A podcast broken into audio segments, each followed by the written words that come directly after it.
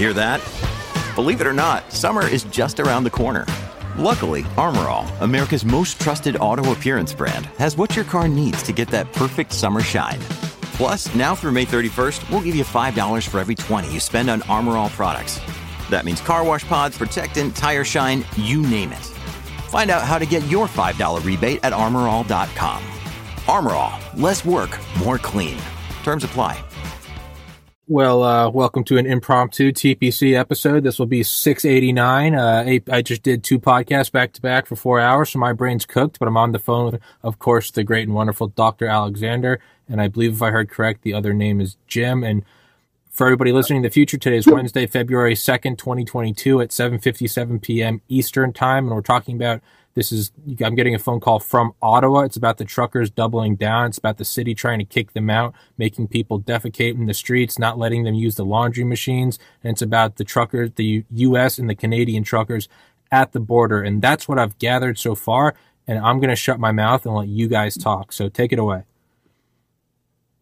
Well, well, Tommy, first of all, this is Dr. Paul Alexander. Once again, I'm very, very privileged to, to, to be on a podcast hosted by you um, our other colleague, and this is, is Jim Torma. That's J I M, Jim T O R M A, and he lives in, in, in Canada. Now, here's the bottom line. From my point of view, is this how I'm involved quickly, and because I want Jim to really lay out the issue. Um, okay, so in this last week, a lot has happened. First of all, we had the defeat the mandates in uh, that had a major march on DC last week, ending on the steps of Lincoln. So I was one of the keynote speech- speakers with McCullough, Malone, Bobby Kennedy, Urso, Cole, all of these people. From there, I was invited to the Senate the day after to speak with Senator Ron Johnson about the same issues, why these mandates have to end, and how America is going to emerge from the pandemic. From there, a couple of days after, um, Jim Torma and his group, uh, because of this, the trucking convoy that was coming to Canada, asked me to deliver a speech at the Rainbow Bridge between the United States and Canada in Niagara Falls, where there's a halfway point on that bridge where Canada ends and the United States begins. And we got truckers from Canada to, to come there, truckers from US to come and meet at the midpoint, exchange hats, some gifts, and I delivered a speech. Now, from there, we've come to Ottawa. I've been here for three days. What did I find?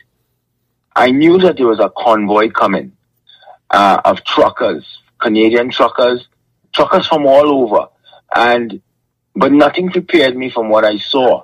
I thought what I saw in DC in terms of crowd size was massive, but you have almost as though the entire city of Ottawa now is completely blank, blanketed by trucks.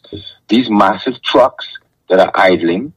And um, what has happened is this is based on when when a trucker comes to the Canadian border from the United States right now, and we get a lot of our goods from America and vice versa from Canada into the States.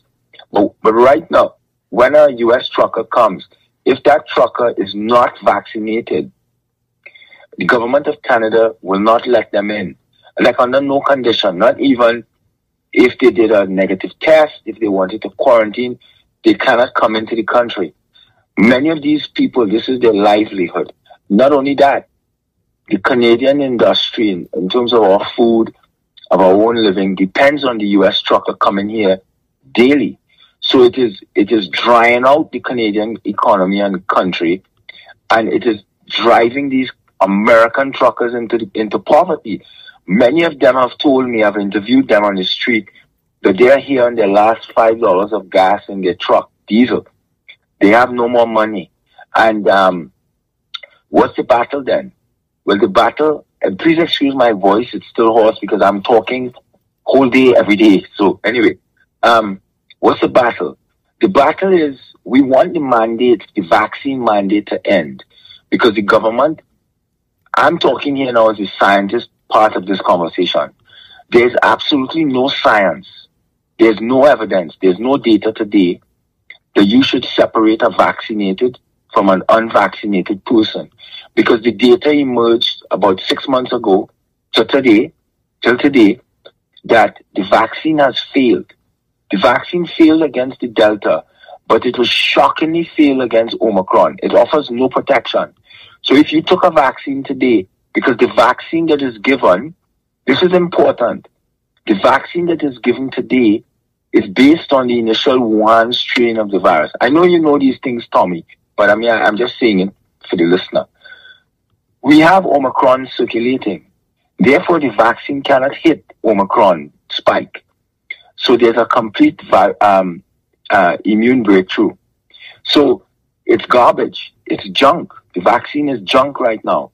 And um, more importantly, we have data from the CDC VS database and Europe's vigilance database that shows that not only that the vaccine is ineffective, but the vaccine is actually harmful.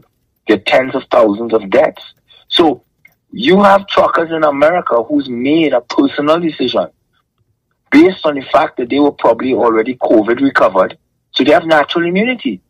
And, and, but not only that, they have a right to make a decision with their body whether they want a drug or a vaccine, and they decided no.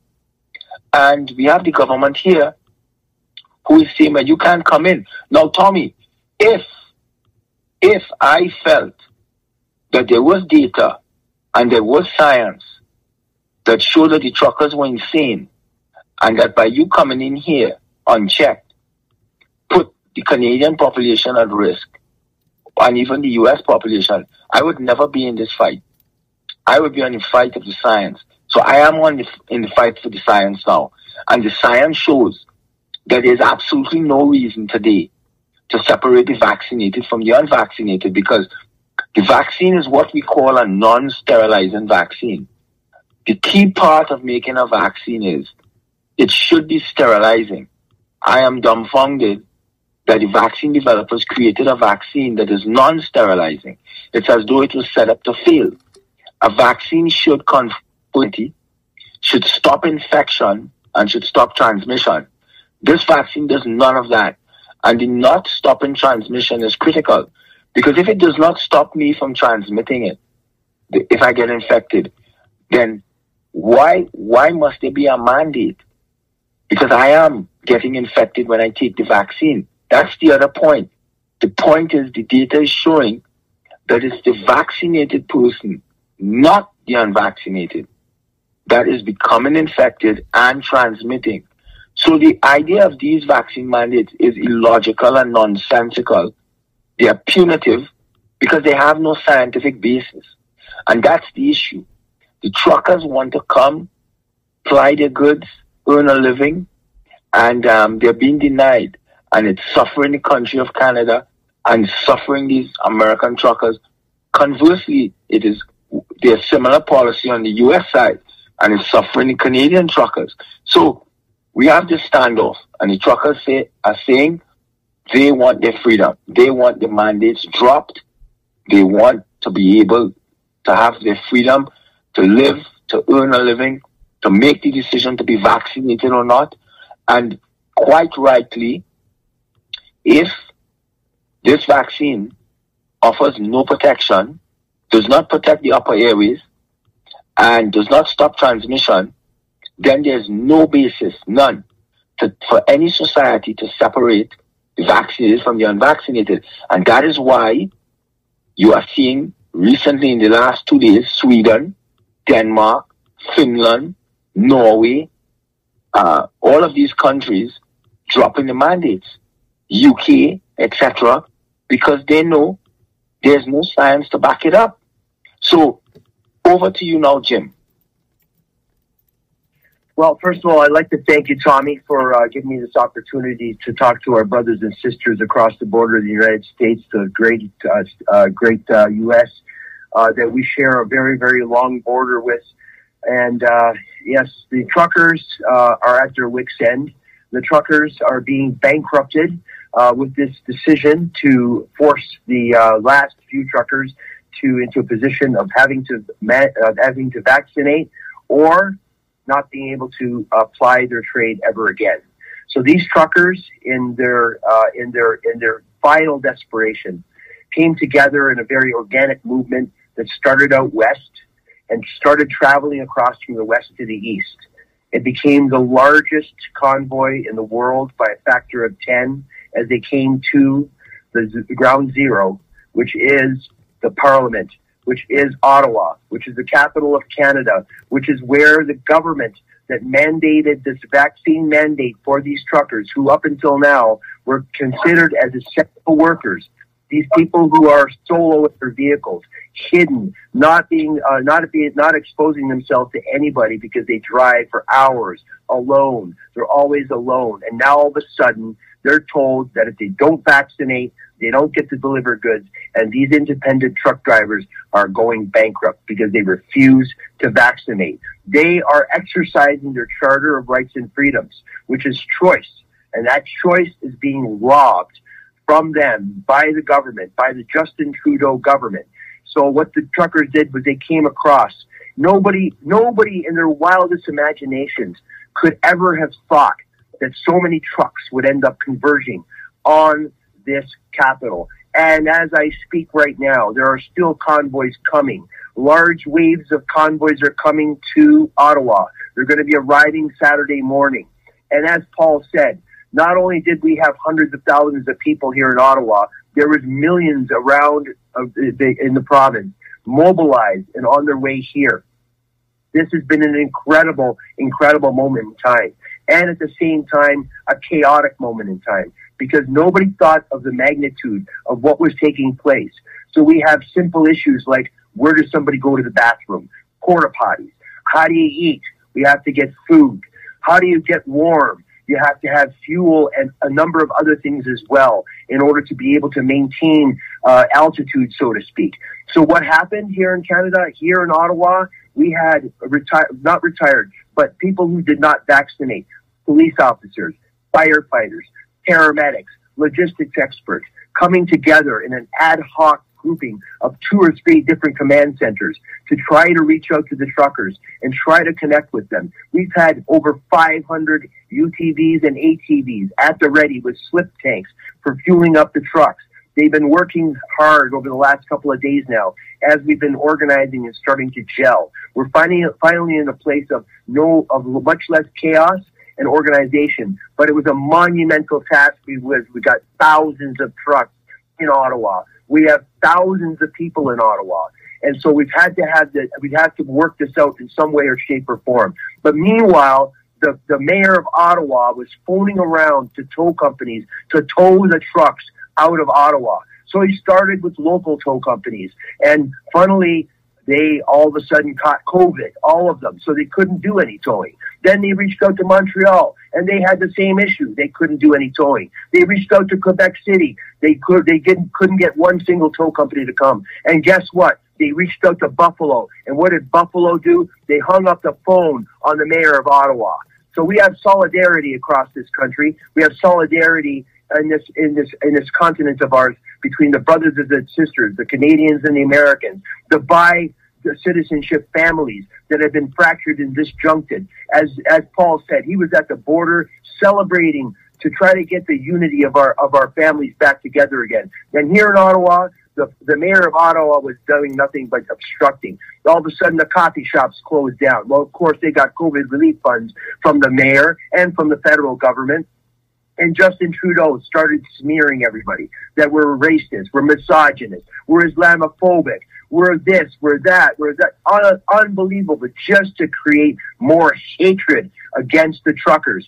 Justin Trudeau's goal was to create hatred and even more division. That's what he's been doing his whole time in government, creating division after division after division. And what's happened? The Canadian public are sick and tired of the division. They fought back against it. And what's happening right now on the ground is love, unity. This whole weekend was all like a huge love fest. You should see the photographs, the singing, the respect, people bringing food, people cooking in their homes, bringing food to the truckers. I was out in the field as well. I was listening to the trucker who was saying, no, no, no, no, I, I don't need any more food. I've got five days worth of food in my truck that the locals have brought me. This is what's been happening. And now an army of farmers, an army of contractors, and an army of construction workers have to come together with UTVs and ATVs, 500 plus strong. delivering fuel, delivering food. And yes, we're at the ready now. The Ottawa says that they're not going to clear the streets when a snowstorm comes. Well, let's tell you what. The Canadian citizens are here, standing up proud and free, strong and free. We've got our shovels at the ready. Private tow companies ready to clear the streets private toll companies ready to clear the streets for emergency vehicles, which the mayor of Ottawa is obviously not really interested in. The mayor of Ottawa is looking to choke the truckers. They were refusing the truck fuel trucks to come in to fuel up the uh, the the, uh, the trucks themselves. They were threatening them with all kinds of different things. So what has happened here in Ottawa? The Canadian heart is showing itself. Our Canadian resolve is showing itself. The truckers are settling in. We're here to stay until the government eliminates all emergency orders, eliminates all mandates of any sort, and another thing, because the truckers love, they love their country, they love their families. They're asking the government and demanding that this fuel surcharge, the fuel, the the the the uh, the the the um uh the the, the the, the tax, the carbon tax. They're asking and telling the government that they're to take the carbon tax off of diesel fuel so that we can deliver food at a cost that isn't going to choke the middle class and the poor. Because what Justin Trudeau doing is doing right now with this carbon tax on diesel fuel that these truckers are using to deliver food is escalating the price of food astronomically. So what is happening here in Canada the families, the families who have mortgages or paying rent have to make a decision. Do I pay rent? Do I pay my mortgage? Or do I buy food for my kids? Do I buy food for my family? That's what these governments are doing. It's sick. It's sick what these people are doing instead of working hand in hand. And what did the what did the police chief of uh, of Ottawa say recently? That he has never seen such an incredibly peaceful protest in his life. Okay. There's video about it. All right. That's what's been happening. And today the police announced that there is no police solution to this problem. The only solution is political. So it's time for the government to drop all this tyranny. It's time for the government to realize their experiment of social control has failed, miserably failed. And he tried to damage the public by what he did. He tried to pit one part of society against another. And what happened on Parliament Hill? The vaxxed and the unvaxxed came together in unity to fight for the truckers, to fight for our freedom. This is what's happened.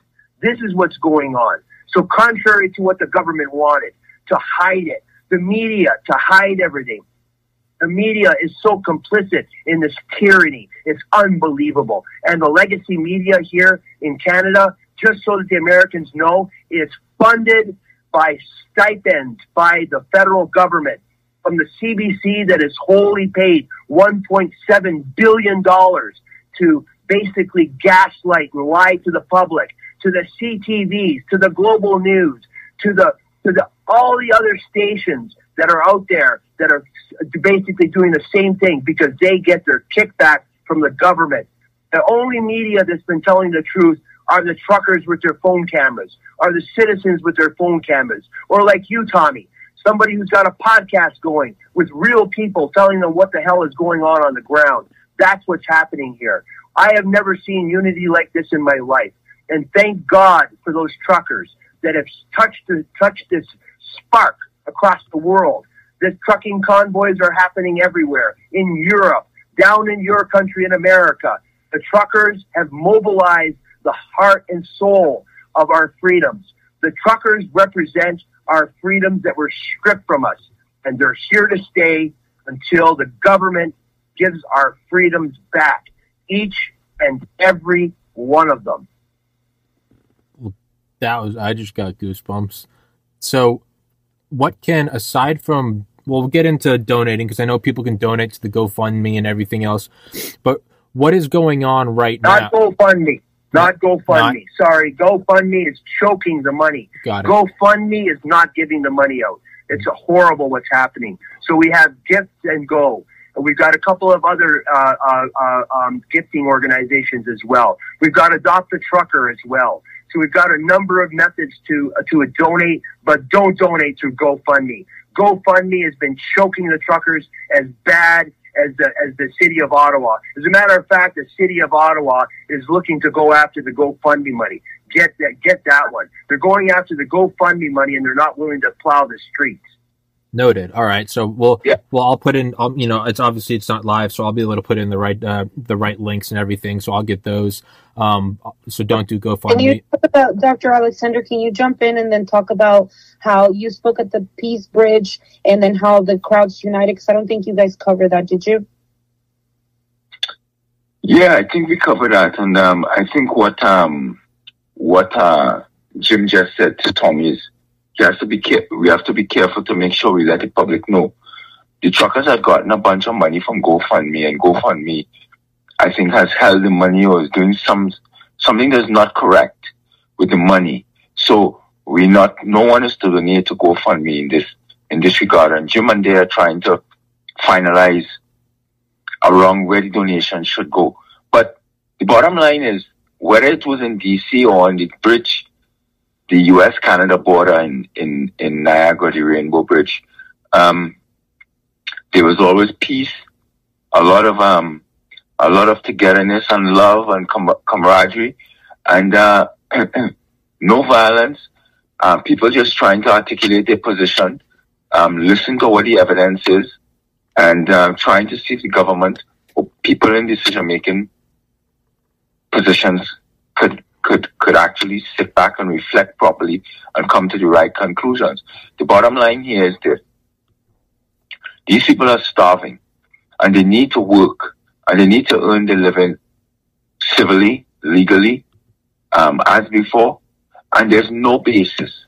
There's no basis to keep these truckers out and to prevent them the freedom of movement, etc. Again, what we are talking about here is this is February of 2022.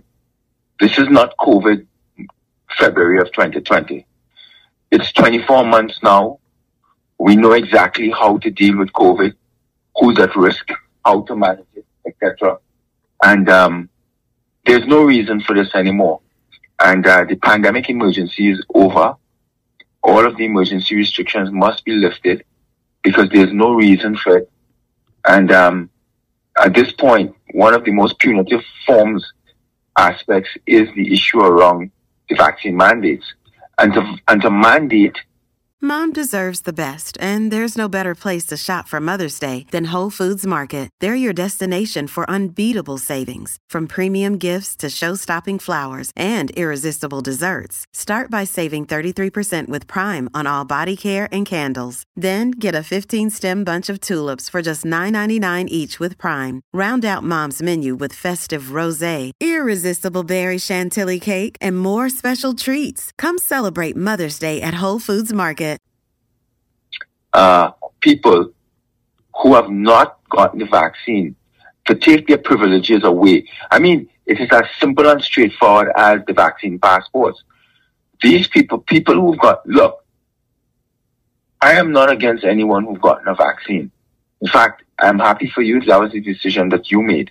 If you think you were properly informed and you wanted the vaccine and you took the vaccine, that's your, that's what living in a free world and society is about.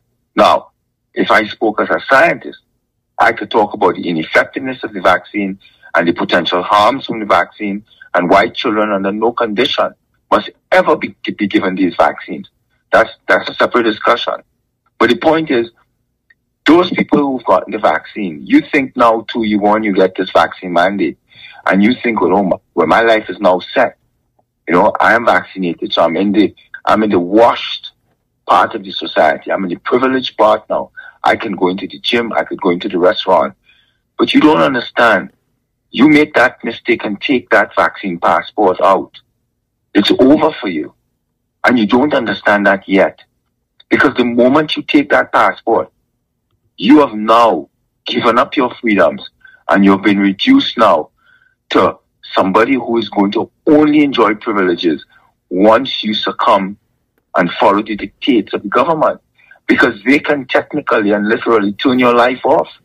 If they decide that you need eight doses of this vaccine after the fourth one, and you say enough, no more, I don't buy it anymore, they could turn your life off because you took the vaccine passport. Actually, it's the unvaccinated person who enjoys much more freedom than the vaccinated right now. They don't realize it. It's the unvaccinated. The vaccinated right now are boxed in. Moreover, the vaccinated is showing vastly greater infections and vastly greater hospitalizations and even death. And it's a key statement that Robert Kennedy said when we spoke together in Lincoln on the on the steps of the Lincoln Memorial. And it is true. And he, he articulated a position that was so profound.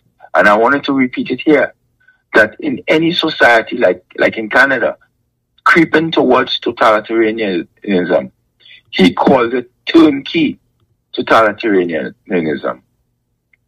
And it was profound what he said. And what he meant by what he was trying to articulate is that a government will always try to take power from the citizens and from the society and amass more power than they did not even have. And when they do take it, they will never relinquish it back to you. And even if they do relinquish it, they're not going to take it off the books. And that's what Jim is trying to argue for, that the demands must meet. It's not just a matter of lifting the mandates. It's a matter of making sure that the emergency declaration, etc., is removed. Because that's what the government is going to try and do. They may try to capitulate and remove the mandates, yet have emergency powers still in place, and they will be able to re-implement it. Any government that takes power from the people will maximally, maximally abuse it. We have to stop them. We have to stop them legally, civilly, non-violently. We need to do it. And we often do it at the polls. Problem in Canada right now is election is not for three to four years from now. We don't have that time. So people need to get the government to, to, to adjust the positions the right way, to bring it into accord with science. And that's where we are right now. Over. Over to you, Jim. Well, you know what? Uh, that's beautiful. You've said it very eloquently. And as we were talking here, I just got a text for truckers to take a shower. O dial 514 963 1518. I repeat, for truckers to take a shower. O dial 514 963 1518. And this is what I mean. There are people coming out of the woodwork, there are regular citizens that are standing up. They're coming out. They're helping families cooking in their kitchens, going to the trucks. You know, it's amazing the groundswell of support and love and affection that is taking place right now. But tomorrow, the press conference, well, the main part is that it's enough is enough. This is doubling down. We're going to make sure that the emergency orders are lifted. Any order that's out there, whether it's provincial or federal, must be eliminated, whether it's an order or an act. They must be shut down immediately. All mandates shut down immediately. And the tax, the carbon tax, to be fully removed from diesel so that we can give the people who need it the most, the poor families and the middle class families and children, the ability to buy food instead of looking at whether they're going to have to pay rent or their mortgage before they buy food, including their heating. This is what needs to happen. And, and the goodwill that's going on right now in Ottawa from all of the citizens that are coming together is unbelievable. Today I was out there watching ATVs driving around, fueling up the trucks. Okay. These are young guys, young farmers. And just so you know, come Saturday, Ottawa is going to be loaded with farm tractors. The farmers are mobilized and are coming to Ottawa to support the truckers. Heavy equipment operators are coming to Ottawa to support the truckers. Enough is enough. We want to be back to the Canada that we know, the strong and free Canada that we've lived in for so long, that was stolen from us by the Trudeau regime. And each and every party, the Canadian, uh, the Canadian, the Conservative Party of Canada, the NDP, they've all been in lockstep together as though they are a uniparty in this country. The Liberals, the Conservatives, and the NDP have been in lockstep, walking us down. And right now, the Conservative Party is looking to, to basically, they got rid of their leader today. They got rid of their leader today because they know that they're in deep, deep doo doo when it comes to what they've done. But it doesn't matter which puppets they're going to put in place because that you me that they are puppets. They're all puppets of the same machine that locked us down. It's time for Canada to take back its freedoms. And guys like Paul, Dr. Paul Alexander, I've got so much respect for. Dr. Malone, Dr. McCullough, Dr. Risch, I could keep going, Planesi, I could go on and on and on and on. These people all risk their careers for the truth. These are the true ethical people, the people that uphold their Hippocratic oath, those who are medical doctors. These are the people that we need so badly to, to be true and honest, and they are. And these are the people that are the guiding light for the future of the medical field, the scientific field. These are the true trailblazers. These are the people that are going to bring the medical industry, which is completely in ashes right now, the scientific community, which is completely destroyed by all this gaslighting that's been created. These are going to be the pillars. These are going to be the people that we're going to be looking to to rebuild all of these institutions which were destroyed by politics, by media, and by bought off organizations such as our College of Nurses and Physicians and the rest of them. They're all complicit. The, the pharmacological industry, all complicit in this horror. This was this should never have happened. As Paul said when I first met him, we should have been isolating the vulnerable, isolating those who have comorbidities, and let the world continue to live. But instead, what we did was we shut down the world and isolated the healthy, and and and, then basically created a, a, a carnage amongst the seniors and carnage amongst the uh, the elderly, where the the uh, the the, uh, the the seniors' homes ended up being killing fields. Why? Because our seniors' homes have never been in good shape.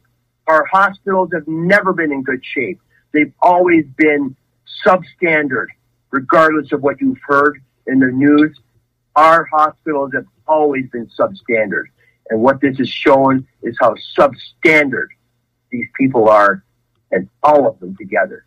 And all I can say is I thank you so much to be able to say this out there and to say something, to put it out into the world so people know the truth of what's really going on. Because one of the biggest problems we've had is the media that we've counted on to tell the truth have been abject liars, outright liars, lying to us, all based, listening to a scripted message. That's what we've been faced with. And it's only the people like yourself, Dr. Paul, and like you, Tommy, that are getting our word out and our message out. The truth needs to be told, and the truth needs to be upheld. That's the only way we're going to move forward to be strong and free as a country, as a continent, and as a world. Here in Canada, small convoy turned into a monster convoy, creating a monster worldwide convoy of freedom loving people and regardless of who's taken what or who's been jabbed or whatever, we have absolutely no animosity towards anyone. If you want a mask, that's your choice. If you want to get vaccinated, that's your choice. But you bet that one thing for certain, that when people get sick, those who are healthy will be there embracing them and helping them through whatever they're going to go through in the future because of whatever gaslighting our government and our medical industry and the pharmacy, the pharmacological industry, big pharma that has done nothing but look at profit at the expense of human life. That's what we need. We need to have people like you say your truth. And Tommy, I thank you so much for spreading the truth. Of course, my It's man. wonderful. It's an honor. Um, if I can ask, how long are the truckers going to stay there? They will be here until the government drops all mandates.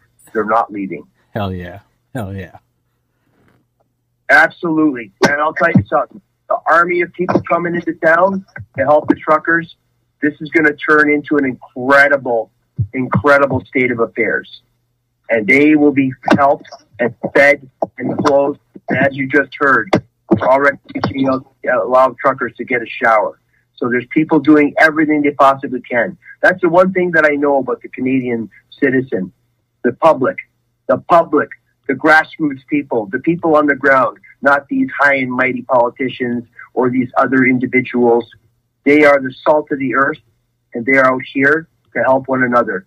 Canadians are arm in arm in solidarity to help one another and to protect one another.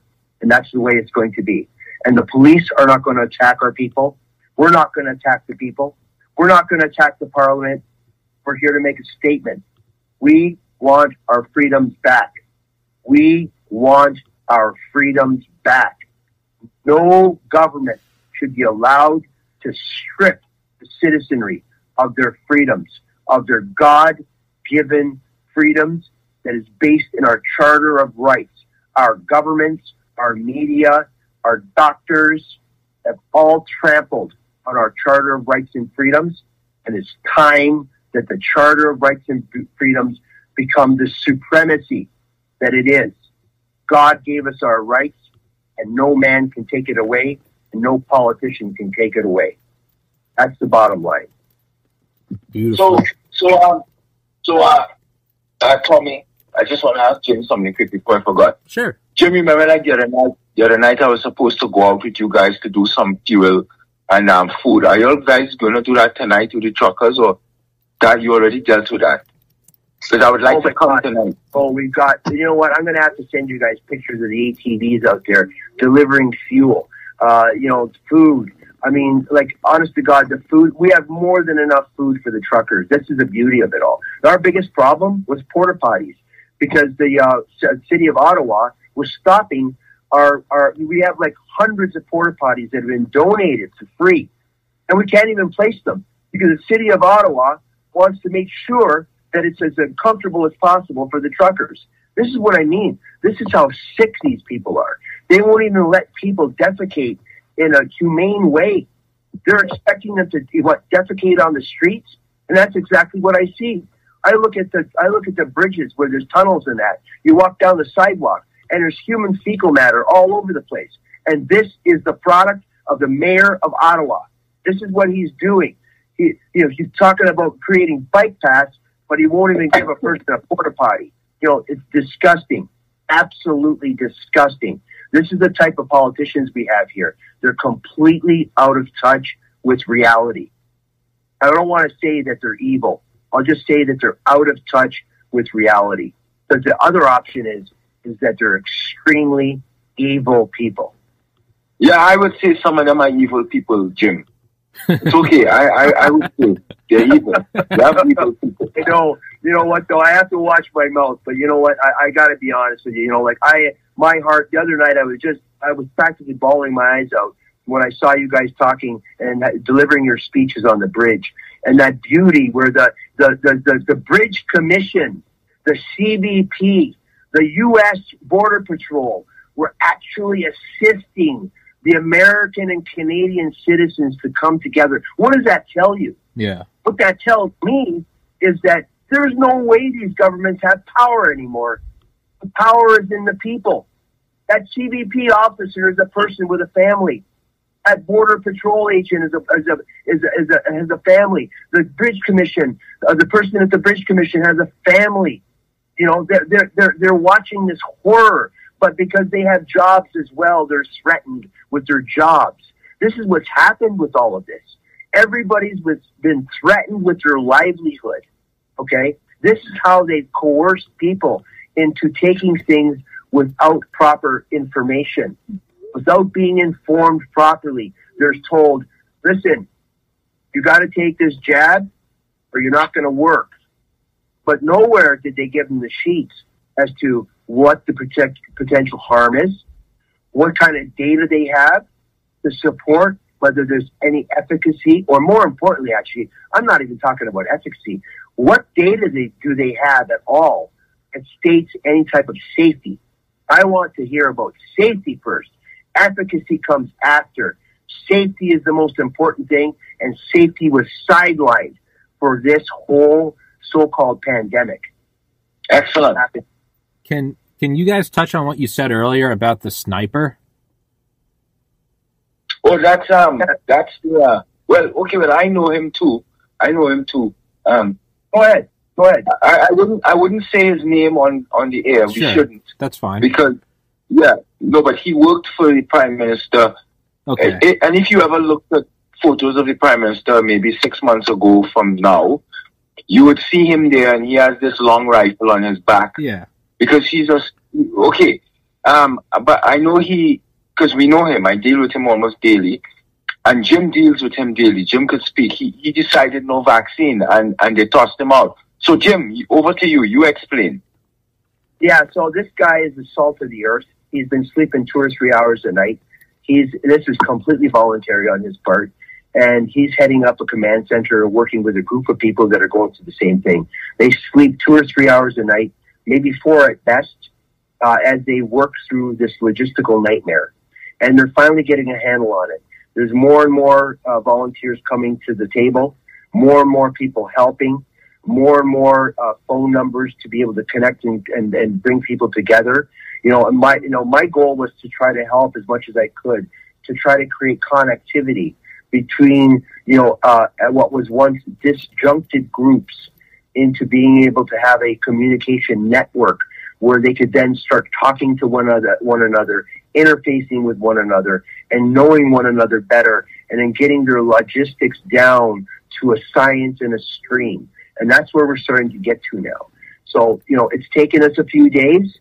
Uh, and, you know, normally, yeah, I, I, you know, normally this would be a six month operation and preparation for something like this.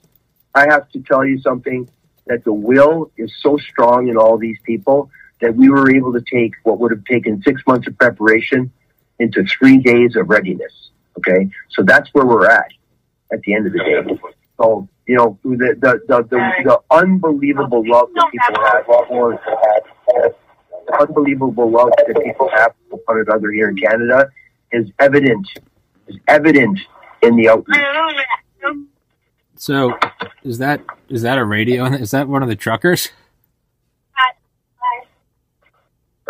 Sounds like it might be. um. So you guys were saying earlier when we first spoke on the phone about you know people are saying you know when is it coming to the United States? And I think you said this, Jim, and, and I'm hundred percent on board with you. Sure, that's great. It makes us all feel good. It's a great picture, but ultimately, it's not going to do jack shit. I think I think you're 100 percent right in that you have to focus on Canada first. That's where it started. That's where it's aggregating. That's where it's coalescing. Don't don't split it up and divide and conquer your own efforts just yet. So wait for America. Hold the line in Canada. Is that correct? That's correct. Absolutely, because the whole world is looking to us. If we capitulate and Can fail now, and collapse, Yes, then we can we're hear in a you. situation. Sorry. So if we, so if we, if we capitulate, and if we collapse here in Canada, the all of the world is going to collapse because right now we are that light. We are that that that that beacon that is that is shining the light of hope across the world. That's why we have Hey, it's Ryan Reynolds, and I'm here with Keith, co star of my upcoming film, If, only in theaters, May 17th. Do you want to tell people the big news? All right, I'll do it. Sign up now and you'll get unlimited for $15 a month in six months of Paramount Plus Essential Plan on us. Mintmobile.com slash switch. Upfront payment of $45 equivalent to $15 per month. Unlimited over 40 gigabytes per month. Face lower speeds. Videos at 480p. Active Mint customers by 531.24 get six months of Paramount Plus Essential Plan. Auto renews after six months. Offer ends May 31st, 2024. Separate Paramount Plus registration required. Terms and conditions apply if rated PG. hold firm. We got to hold the line. And I'm asking our American brothers and sisters to come to the border. If you can come across the border, then do so. If you can't, come to the border and be that bastion of support for us at the border. Because once Canada, once this Canadian regime falls, once it falls, then we can set our sights on America. And then we can open up America's borders once again to the strong and free south of the border here so that we can unite as our North American families coming together. And that will set off a complete collapse of this global tyranny that's taking place around the world. And it's going to collapse it all throughout Europe and Australia and, and everywhere, 100%. Okay, and Well, But, but I can. sorry. No, Oh, Tommy, I was All right, so yeah, take it away. The the truckers we had the, the leaders of the USA truckers. We have AJ, Jen E, Dixie, and Navy Mom. What are y'all's thoughts on this? Because you're obviously on the ground, and I, I'm sitting in a chair in an apartment, and I think you can probably speak on it well, a little more realistically than I can. Well, the one thing I can say is, is the American truckers are behind Canada 100%. I have been on Zello. I have been on Zello for a lengthy period of time, and I have assembled a team that is unparalleled. We we have people come in, and we had a trucker that somebody put water in his gas tank. We had a trucker that they were having problems with their bunk heater, and we've helped them find mechanics. We've helped them. We've helped truckers find medical aid.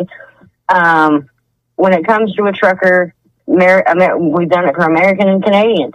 You know, this has to be a united front because if it's not, it's going to fail.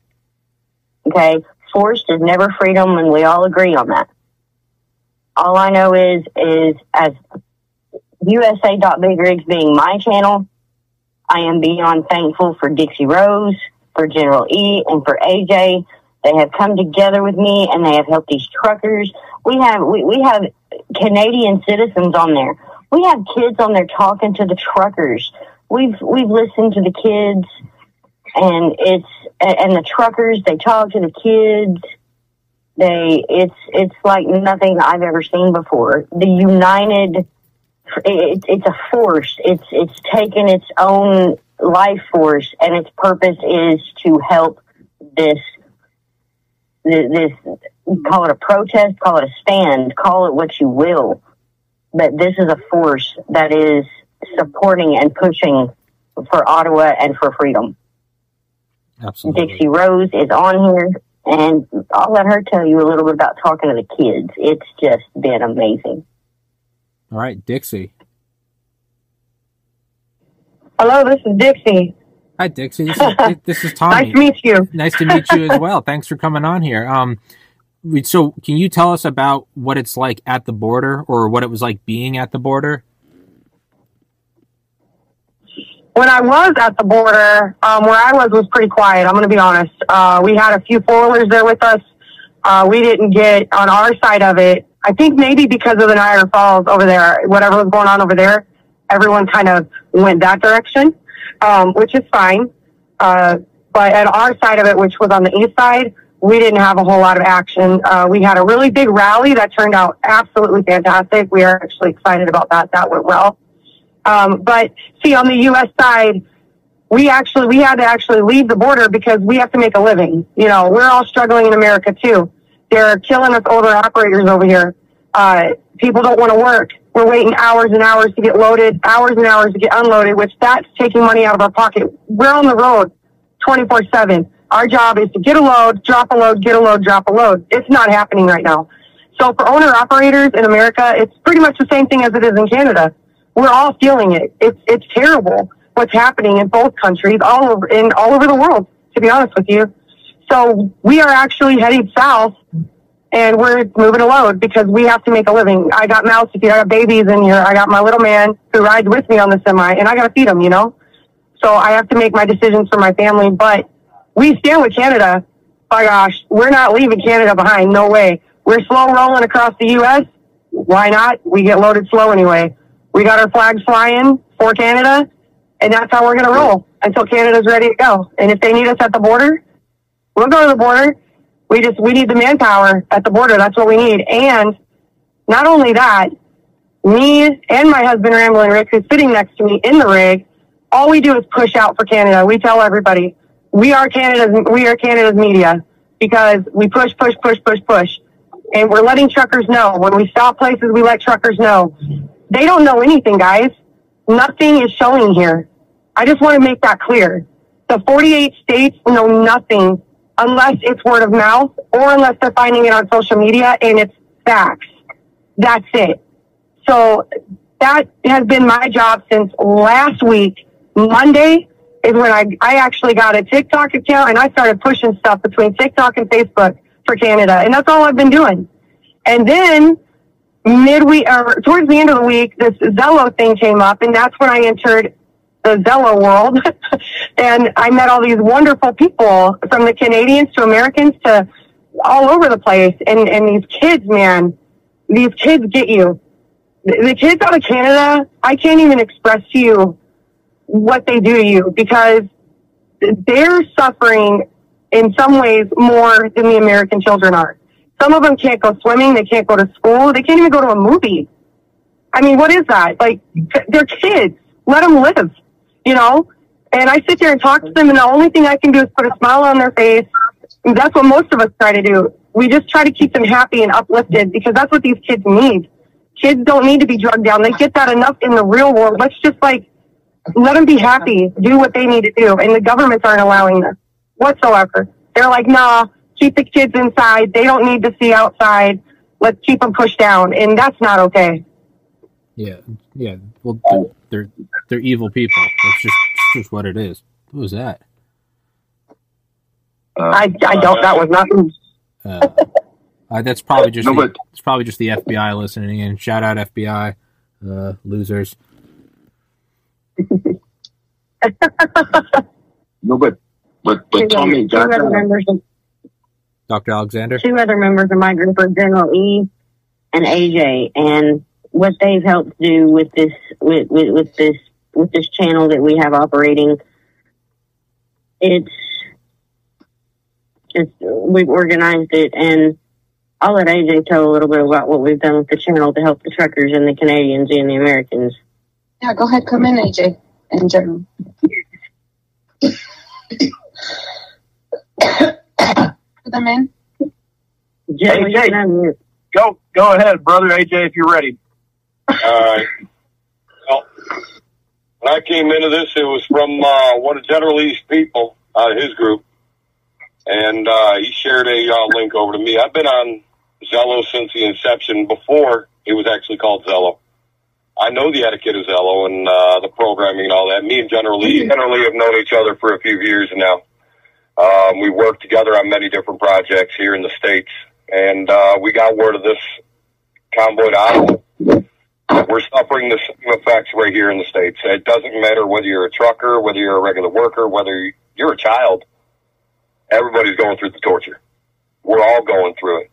The truckers, we said here in the States, you shut the truckers down, you shut down the supply chain, or slow it down, people will start to listen because their pockets are going to start getting empty just as their cupboards are. Truckers run this country. They deliver everything. Yet they're getting disrespected above anybody else. They're forced to do this. They're forced to do that. They're forced, forced to pay extra. I don't think it's right. Um, the mandates, that's step one to getting everybody's freedom back. We're a North American continent, both Canada and America together. We saw what they were going through. We decided to go there to help because we understand the feeling. We know how it feels to be pushed and forced. And right now, Canada needed us more. So we're there. We're helping. I'm here by the Canadian border. I'm in a little town of Attica by Buffalo. But I know a whole bunch of patriots all over this country that have stood there at the Niagara border with another one of the members of the channel, another one of the truckers. Um, I can call out the groups by name, but you'd probably see them on Twitter and Facebook and everything else yourselves if you look. Uh, Rainbow Bridge, Peace Bridge, they were there because the word went out to them. um, if there's anything that's needed, we do it. Doesn't matter. And like it was already said, the states, we can wait a little bit.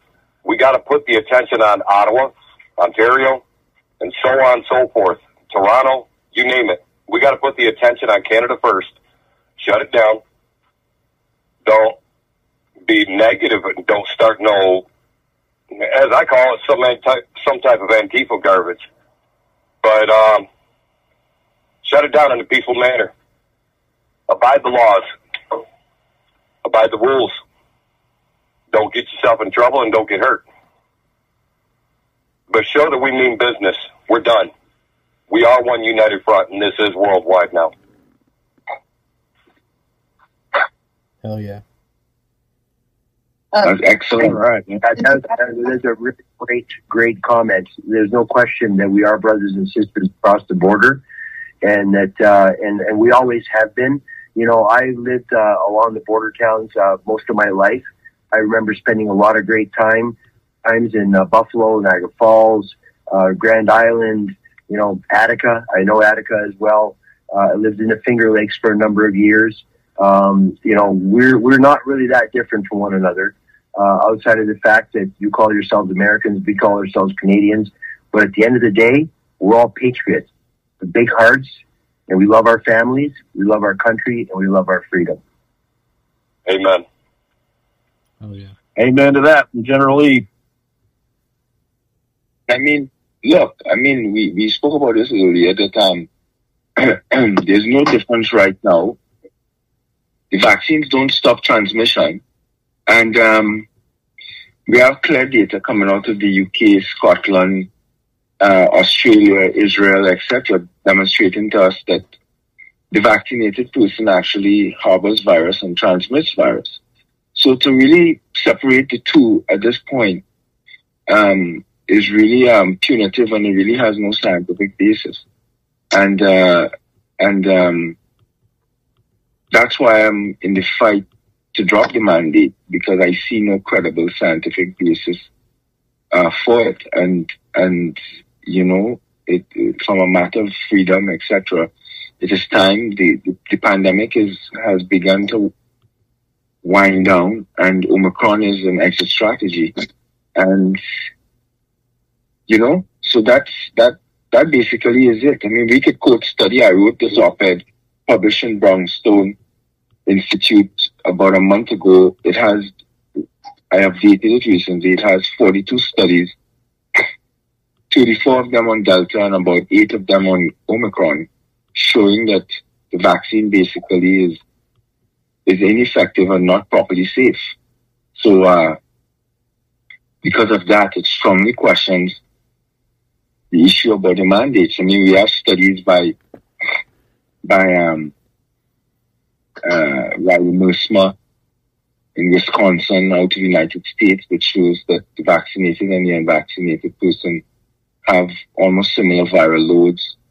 Um, uh, that we also have uh, studies showing us that when nurses who were vaccinated, they still became infected and they still transmitted and they harbored massive amounts of viral load there was this study in Ho Chi Minh City, Vietnam by Chau et al. So, you know, we have, we have all of the, uh, we have the research that shows this is not just hearsay. And the fact is, even if I don't say anything or anyone else, you just need to just follow the news or look around you in the society that you live in, wherever it is. You would see that everyone who's gotten vaccinated are becoming infected because we are vaccinating with a non-sterilizing vaccine.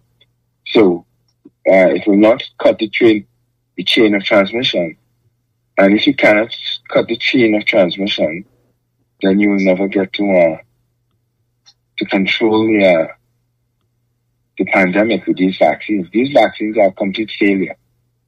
Complete failure. I, I am one of them who would argue that they don't work, period, and they're unsafe. But that's my opinion. Um, Dr. Latulip, do you have some comments about that? Um, about well, I, I think that you know the accumulating evidence clearly shows that the vaccine is not only worthless, uh, but it is very harmful. It, the potential for injury and for even death is high enough that this uh, so-called vaccine should have been shelved a long time ago. And the fact that it hasn't, and the fact that, you know, when you compare all of the vaccines that have been produced in history, none of them have ever been shoved down our throat like this one has.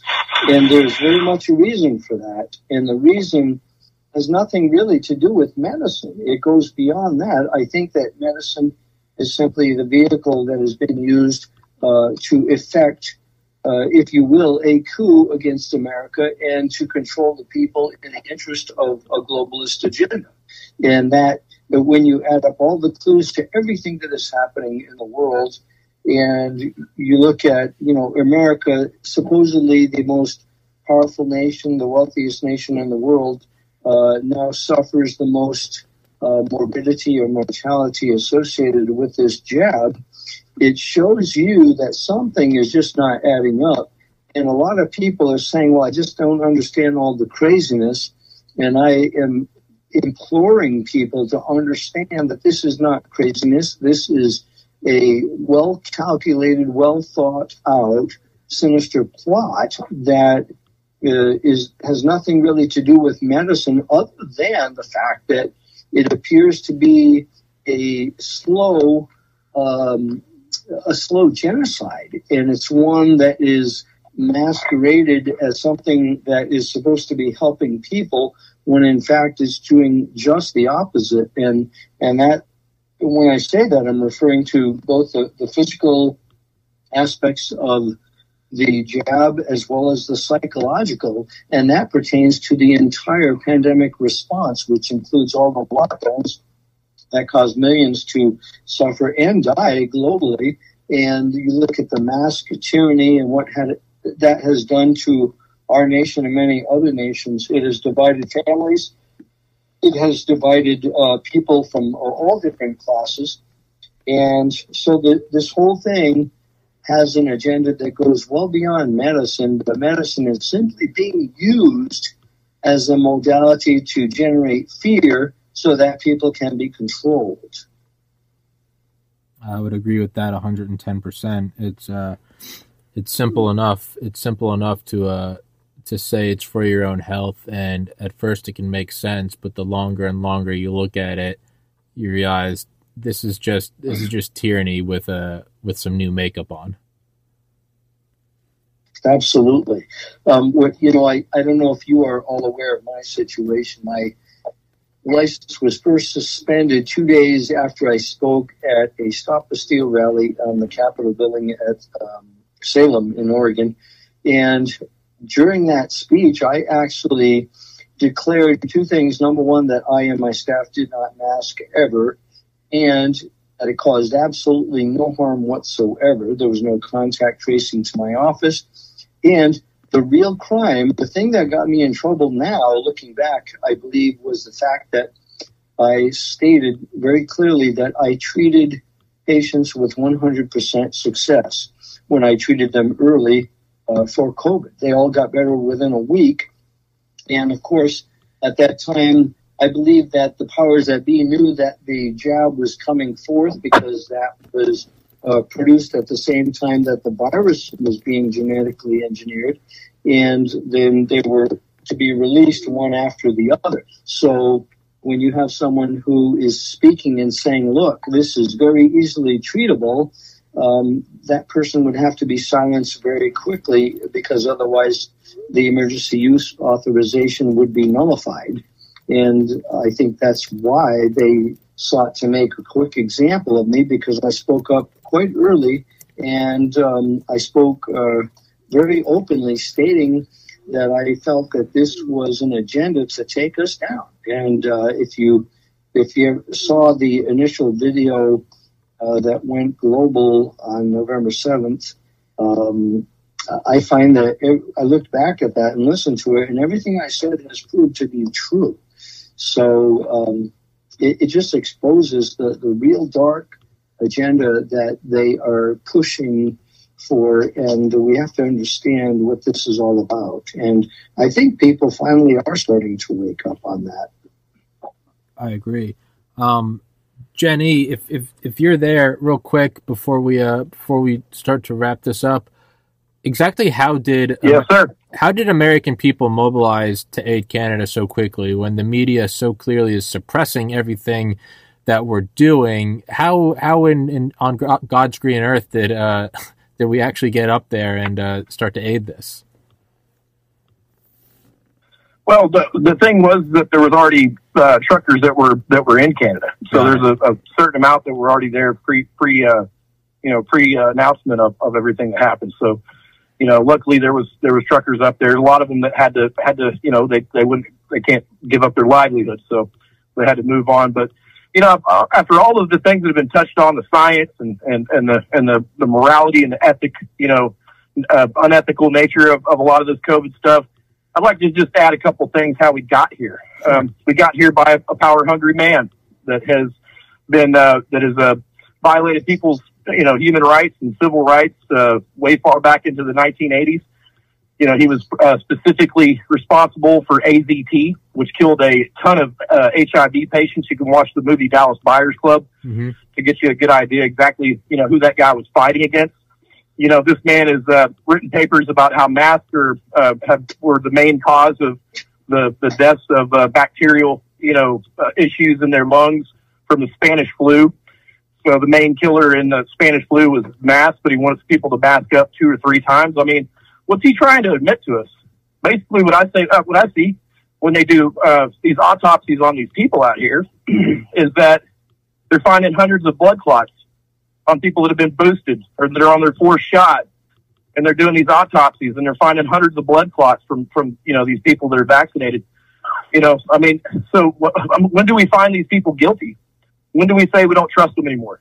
You know that's the biggest question that we that we have to answer for ourselves is when is, is once we answer those questions then we can make them accountable dr LaTulippe um what are the chances that you can get your license back? Because I've interviewed in the last two weeks uh, Dr. Meryl Nass, who lost her license, her medical license in the state of Maine, as well as I interviewed yesterday Dr. Paul Marik, who uh, will, didn't quite lose his license, was forced to resign. What are the chances that you can win the fight to get your license back? Uh, in reality, um, it, my chances are about nil because see what happens. And, and I, I, just want you to know, and this was um, inspired by Carolina. I'm writing uh, sort of a neutral book right now on medicine, on, on specifically on central pain, which is poorly understood uh, by doctors um, everywhere. But the but my second book that I want to write uh, will address the issue of the corruption in the entire uh, national medical board system uh, the National Federation of, of Medical uh, Boards actually is a very corrupt agency, but uh, every state has its own liberties in in implementing whatever decisions they make. And the reason why um, if you, for example, if you were to read, I got a second volley of attacks from the medical board because they wanted to put me down to guarantee that I never practiced medicine. So what they did is because I practice pain medicine and addiction medicine, they actually opened up two false investigations. I mean, these were completely falsified, totally fabricated investigations that had no basis whatsoever, and they did it so they could take me down. What they do and this is the tactics of all the medical boards. They they are colluding somehow because uh, the similarities are just too great between the states. So what they did is they make me out to be an absolute villain. Now I have had no harm whatsoever in my practice of pain medicine. I have nothing but success, no suicides, no hospitalizations because of my treatment um, no overdoses, and I have saved many, many from uh, the suffering of addiction. And I never once have created a drug addict as I have effectively treated pain. But if you read what the Oregon Medical Board said about me, see, they can say anything they want because they are, first of all, they are the judge and jury, and they are the prosecutor and the executioner in an administrative court setting and that's where they operate. They do not want to go into a civil court or a federal court at the state or, or federal level. They don't want in there because they can do all their damage by taking even hearsay and hearsay from anybody, anywhere in the country, uh, could accuse me of something, and they can use that information as if it were factual evidence, and they broadcast that to the public on social media, stating it as though it were a fact. And in fact, hearsay is admissible as evidence in an administrative court hearing. So when they tell their ugly stories that are purely fabricated, all lies, the, the public hears it and they think, wow, this guy deserves to be hanging from a rope, right? And, and then what they do is once that's all broadcasted, then they make sure, uh, you know, of course, this all gets sent to the National Practitioner Data Bank. And, and what chance does a doctor have going to another state applying for a license when I have been hung out to dry completely? Um, like, you know, what, what um, medical licensing board in any state would want to take on the risk of giving me a medical license based on what has been put into the media. See, it's a liability for them. So if I was on another medical board and read about what's been said about me, I would be extremely hesitant to say, okay, we'll grant you a license. And that's only problem number one. If I were to get a medical license, then I would be forever a target and they would strive to take me down simply because um, I beat the system. And what we need to do, and this is what my second book is going to be about, is we need to somehow dethrone this rogue institution called the medical board, state medical boards. And that's going to be my, my chief goal. Uh, beautiful. Um, well, lastly, I was going to say, Dr. Alexander, for, for any other physicians, is there anything they can do about about standing up to this, or is it kind of you just got to nut up and talk about it, and whatever happens, happens? Uh, you mean in terms of the uh, convoy and everything?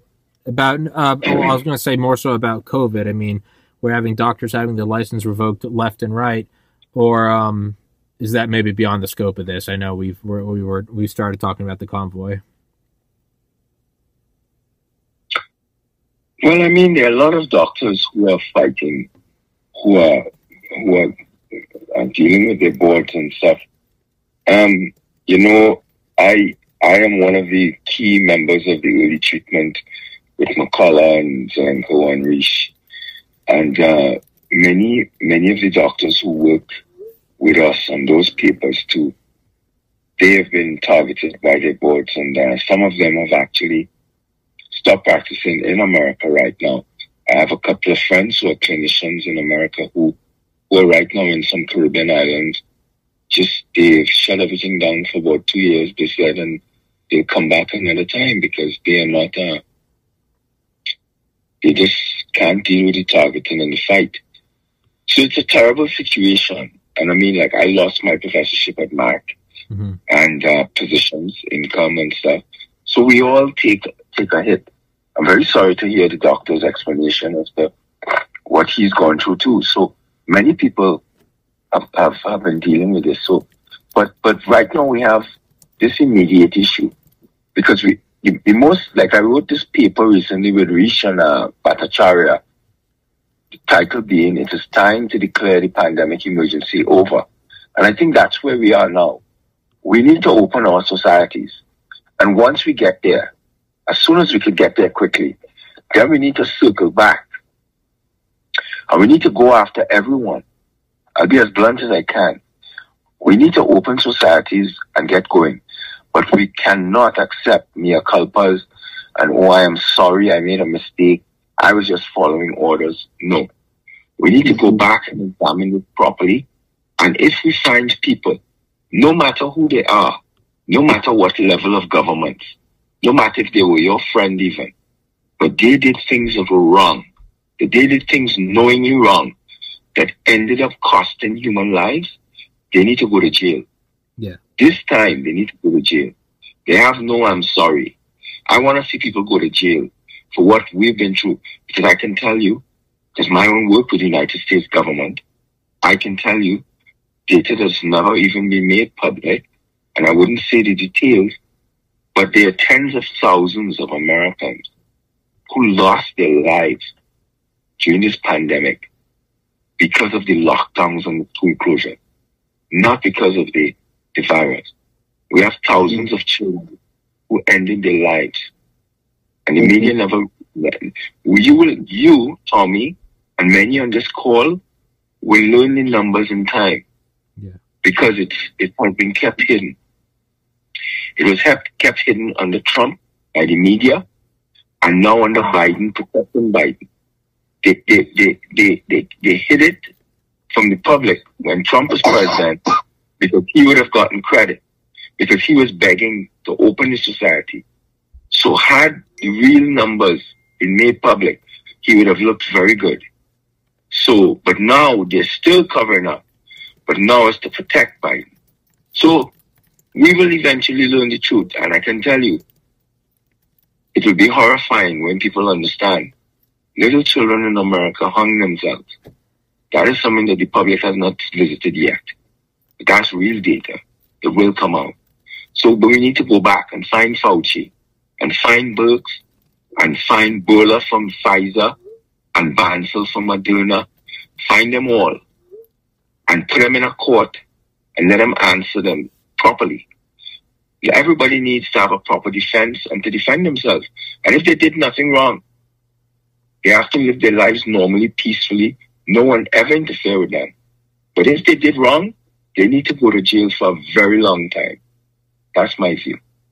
Yeah, I, I talked to Dr. Hodkinson yesterday, and he'd said something along the same lines that you just said. He said he can't talk about it, but he knows he says he has trusted sources that say that there are insane numbers of deaths that the U.S. government's hiding. Um, is there any more you can tell us about that, or should I not press on that? Is that is that secret? Well, well, no, I can't. Damn it, Doctor Alexander, you're a tease. Um, all right, so on the line we also have. Uh, she's telling me Doctor uh, Farella uh, a pediatrician. Dr. Farrell, are you there? Yes, I am. I'm, I'm, can you hear me? Yes, I can. Well, hi, I'm Tommy. Thanks for being on here. Very nice to meet you. Um, is there any chance that you could that you could talk to us right now about the effect this is having on kids, about jabbing the kids, about vaccine mandates? Is where would you like to go with this? Well, the you know first and foremost, you know, let me just kind of back up and tell you, uh, I am a pediatrician. I've been for 25 years or so in my own solo practice, and um, here in Webster, Texas. And um, one of the things that I think people really need to understand is that, you know, what is the reason we vaccinate? Okay, so so the reason why you vaccinate is you vaccinate someone against a disease that they are at high risk for morbidity or mortality, meaning death or severe outcome. Okay, severe bad outcome. With COVID, the evidence is quite clear over and over again for the last two years. The kids are really not affected. It's not something that bothers them. You know, more than experts say that more than 50% of them were probably naturally immune going into the pandemic because of coronavirus cross reactivity, which is coronavirus has been around forever. It's a common cold. So um, the, a lot of the kids, you know, because they go to school, daycares, things of that nature, they've had the common cold, got over it multiple times, and now, you know, they have natural immunity. So going into the pandemic, we knew kids would, were going to be pretty well off. They just, unless they have some severe underlying issue, which the common cold can really wreak havoc on kids, for instance, if they have underlying you know, cancer treatment or if they are, have a severe autoimmune um, deficiency or something of that nature, immunoglobulin deficiencies. That's that's a different story. But we're talking about healthy kids. Um, healthy kids do just fine with COVID. I mean, we were open the entire time, um, and I can tell you, um, the kids that got it worse than than anything were the teenagers, the late teens. So anyone over 15 or so, they're the ones that got more of a flu-like illness in the beginning. And, but it was a handful. There wasn't a whole lot. There were kids that were, you know, thankfully living their lives like they should have been. Um, and they picked it up, you know, on tournaments, playing softball or whatever. And, um, you know, I treated them and they did fine. You know, they were sick a couple of days and they did fine. Um, so when you're looking at um, that particular population and you notice that, you know, yeah, they get a little bit of a flu-like illness over the age of 15, but so what? You know, they get over it and they're fine. The, the, the harsh reality of what the mainstream media and what the narrative is, is that they're saying that children are the nidus of infection and are infecting the, the, um, adults that are at high risk. And of course, never before in our history have we ever vaccinated a population that is not at risk to protect an at-risk group. Like that doesn't make any sense. Like if an adult is at risk, have the adult protect themselves. It's Yes, not the kid's job. Right? So Yeah. the, and then you have, then if you want to add more to this, I mean, this particular technology is unlike anything that we have ever seen in vaccines. You know, I can tell you, um, you know, we have vaccinated, not with COVID vaccine, because I will not carry that in my office, but we have used vaccines for many, many, many years. And I can tell you, I've, other than, you know, local reaction, like a bump on the leg or something, we have not really had any severe adverse reactions. And I think the, the key is, is to have conversations with your families and partner with your families. But the COVID, if you look at COVID, there's been so many different things that have gone on that we have never seen before in medical history. The first thing is you don't contact your doctor if you're sick, right? That was the narrative at the very beginning. If you are sick, stay home, maybe phone your doctor. Okay. That's, that's ridiculous. If you're sick, you go to your doctor. The second thing is the, the doctors were either locked up or afraid to treat sick patients. And that's still going on two years later, which is ridiculous, right? That's what we signed up for. That's what we were called to do is take care of sick patients. That's the second thing. The third thing that we that they were told to do is to go and get tested whether you're sick or not. And not, you're not going to your doctor to get tested. You're going to a drive-by, you know, swab in the nose parking lot on some street corner. This makes no sense. A test is ordered by a physician in order to guide the diagnosis and treatment. And here we have all these people just running to go and get this test that we know is one, it's, it's not, it's not specific. So if it's not specific, that means that it's not a great test. So we have all these positives that probably aren't positives. And, and then the sick people, which of course, as a physician, you are trained to take the signs and symptoms of the disease, make a decision and treat the patient. You don't need a test. You know, there are people that said, well, I did my COVID test and I'm negative, but I feel awful. Well, you probably have it. It's just that the test was faulty. Let's, You know, here, let's, let's take care of you. Um, and so, and now, now it's a requ- you know, a prerequisite. The test is a prerequisite for everything. You can't go on a trip. You can't get on an airplane. You can't get on a cruise. You can't get on whatever. It's ridiculous. You can't go back to school. This is dumb. I've uh, never before. So we have a population where the risk benefit ratio, meaning the risk from the shot is much, much greater than the benefit of what the vaccine might actually do to a child. We have already lost, in this country, we have already lost two five year olds to heart attacks. And it has only been open to five and up for what, six, five weeks, I think, four or five weeks. Um, this is criminal. Those are two beautiful children that their potential is wasted and gone because of a fear mongering narrative for a disease that they have survived for two years, two years, and probably were immune to well anyway. And there's no good studies on safety and efficacy. We never give anything to pregnant women or children without safety and efficacy studies, which Pfizer has failed that in so many different ways. It's not even funny. And now they're targeting six months and above. This is ridiculous. Those babies do fine. There is no reason to do this.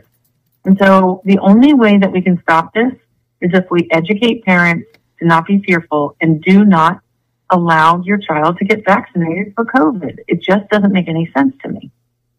Yeah. Um, could I could I say something quickly? Absolutely.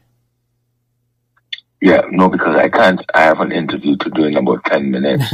but I wanted to say that my one of my voices going to, um, um, how do you say, uh, doc? Is it Doctor Farrell? Farella. Farella. Mm-hmm. Farella.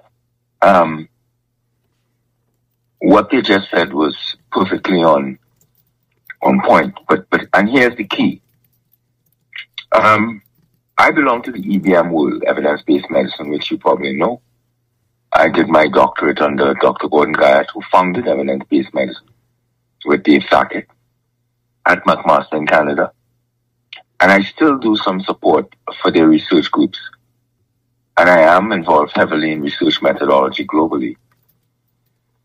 The field of, the field of evidence-based medicine is now dead. Medical research is now dead. And they killed it. They killed their own field. And um, I know many of these, the top, the top research methodologists in the world.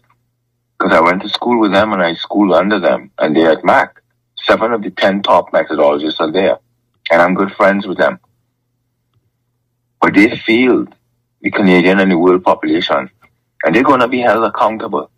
It is, put it this way, every vaccine study that was put out, everyone would have never made it further than the submission to the FDA had the people at McMaster and the EBM world not been whoring to the grant money and to the grant agencies. And that's what this is all about. It is Dr. Farelli's medical profession that failed us, not her. She should be given a medal.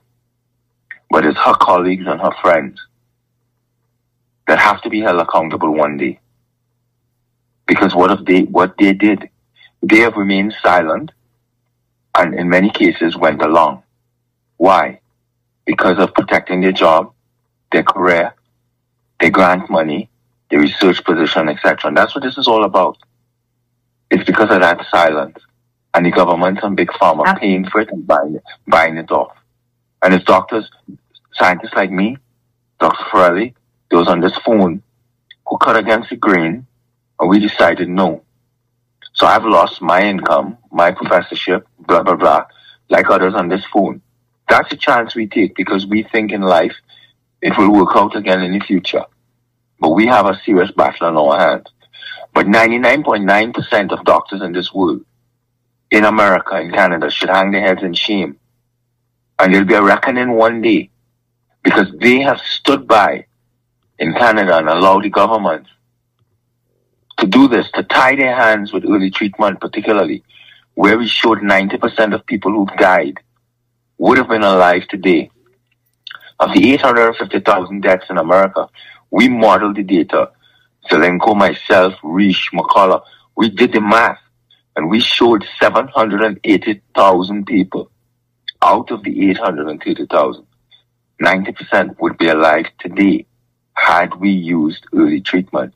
So that blood is on somebody's hands and we're going to have to circle back. We're going to have to circle back.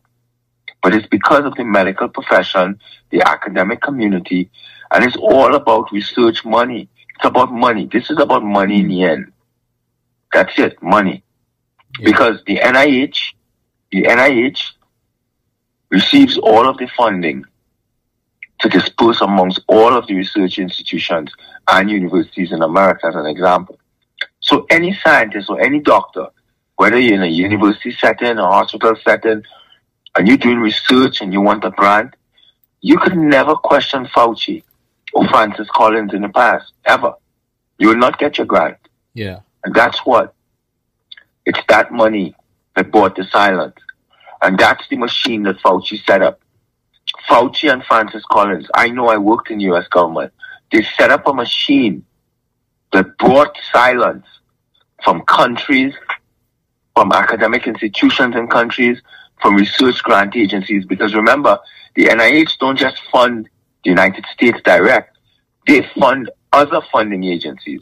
So even if you, Tommy, was going to get rejected from your grant in Canada or in the US and you said, let me go to this other funding agency and not the NIH, that funding agency still won't fund you because they get funding still from the NIH.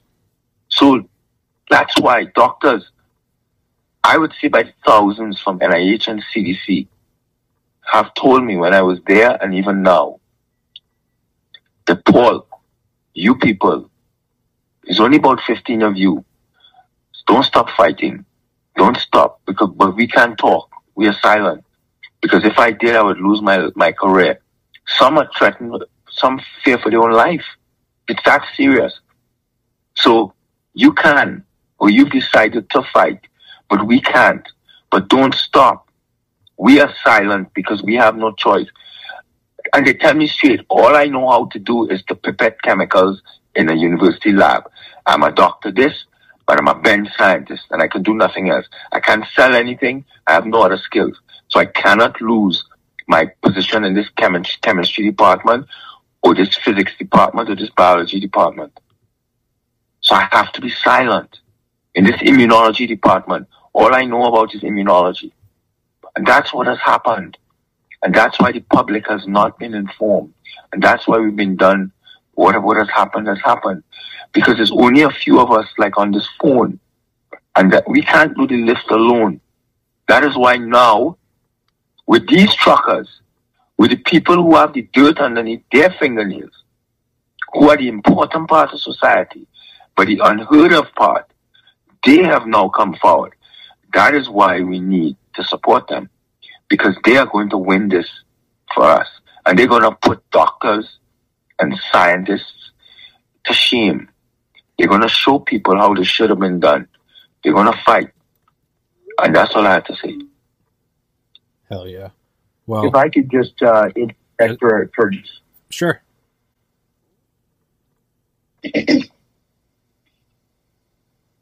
Dr. LaTulippe?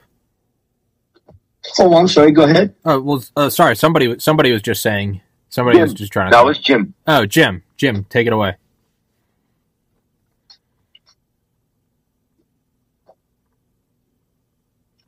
I think he, I think he lost connection. I think we, I think Well, if, if Jim's not there, I do have something to say. All right. Um, this is Dr. LaTulippe. Uh, somebody's phone's beeping. Uh, never mind. It's fine. Uh, Dr. Yeah. LaTulippe? Yeah, so um, you know, I I think that those of us who uh, stood up early and exposed the corruption early, um, we paid a, a hell of a price. I mean, I I've sold my clinic, I have lost my livelihood, um, and I've got two battles going on in court right now. And um, I don't like it a bit. And it, there's not a day that goes by when I don't uh, have thoughts of quitting and saying, forget it, I'm out of here, I'm just going to go fishing. Yeah. But I just can't do it because there's so much at stake here. And I agree with you. I think the truckers can be extremely effective. And- And I go beyond that because, you know, I, I'm retired Air Force. I flew heavy aircraft, I flew fighter aircraft. And I retired uh, with the Oregon Air National Guard as chief of medicine. And I'm an ordained minister, uh, been Bible college and seminary trained. And so I've got an eclectic background. And when you put this whole big picture together, um, we, it, it leads me to the conclusion that we are definitely at war. There is a coup in progress, and nobody seems to want to acknowledge that fact. But there is a plan to literally destroy America, to, to destroy the world. The, the globalist agenda, the Great Reset, seems very real. I mean, it, it doesn't appear to be conspiracy theory because um, when you connect all the dots, that's what it points to. And so I think that the truckers are just a grassroots level uh, entity that is so extremely powerful because it hits home with everybody. And so those it, it, it hurts those people who are innocent, who are just trying to live their lives, but it hurts the people also who are just sitting on the fence and doing nothing, you know, fat and sassy because they just want to play by the rules as they always have. But it also hurts those people who are who are attacking us. And I think that because of that reason, it's going to be a great, tremendous wake up call. And I'm all for that. And I think we need to do everything we can to support these people any way we can. Hell yeah. So I, I thought that I'd uh, jump in now that I'm back online again very quickly. Um, I, I, I, first of all, I, I, I really, um, I have so much respect uh, that I had completely lost uh, when this whole thing started.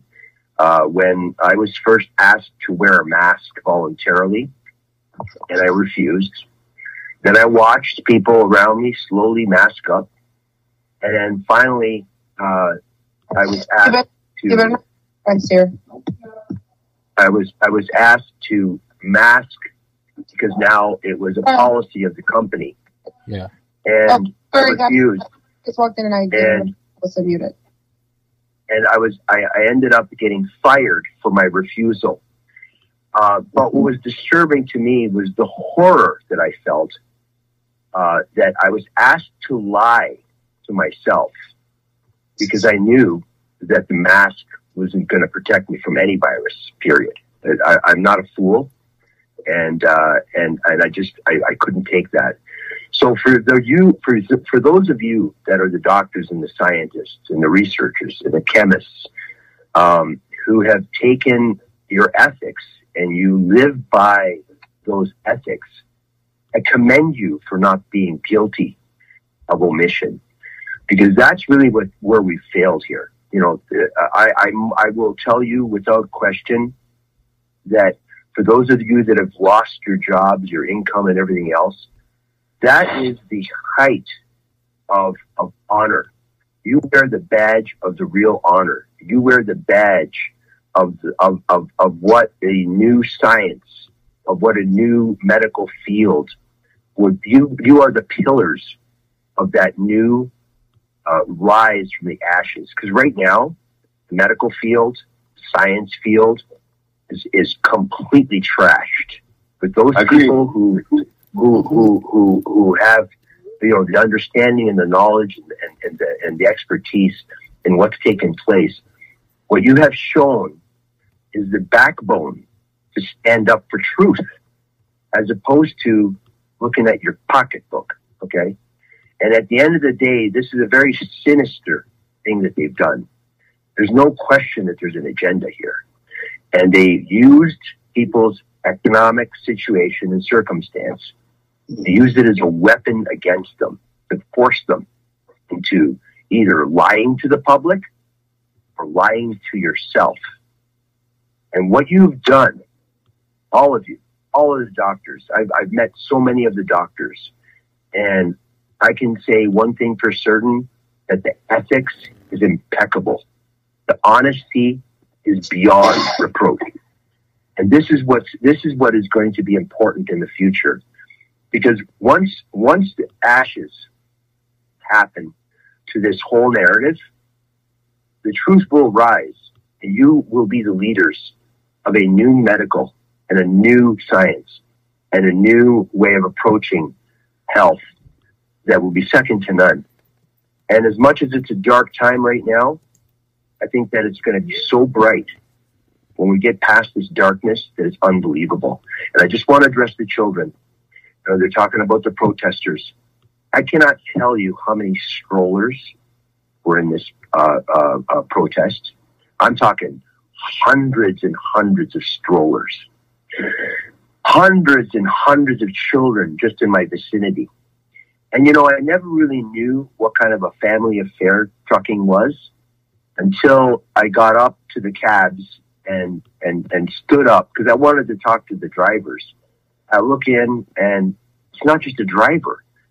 There's a wife, there's children, you know, and it, and it hit me like a ton of bricks. Like, oh my God, that's like these this is these are real family businesses Yeah. that are being destroyed and devastated by this agenda that is to rip apart community, family, and the world. Distancing, they don't want us to be communal anymore. That's what that means. Distancing is about separation. It's about creating a mental health crisis in this world. So when I look out into the crowds here in Ottawa and I see the look of freedom, everybody smiling for the first time, the joy. I cannot tell you how many of my colleagues have wept over the phone talking to me about how free they feel. All of a sudden, their vaxxed parents are baking cookies and coming out. And that fractured family is no longer fractured. They're coming together. And as whoever was talking earlier, there is a coming together and there will be a reckoning. And that reckoning will be that the truth will prevail and the evil that has created this is going to fall hard, fall on its knees, never ever to take over our society again. That's what I believe.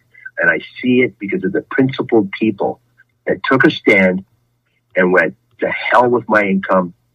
I cannot tolerate being a liar, a cheat, and a thief. So I commend and I salute all of you. I salute all of the moms. I salute all the truck drivers for having the tenacity what they've done, which is unbelievably going worldwide. And that's what's happened here. The truckers have galvanized the world to seek freedom. And I am so happy to be amongst your company, to be a part of bringing our world to a place where it needs to be, should be strong and free with our God given rights. And no government and no person can ever strip that away from us again. I'm so proud to be amongst all of you. That's all I wanted to say. Well, Amen.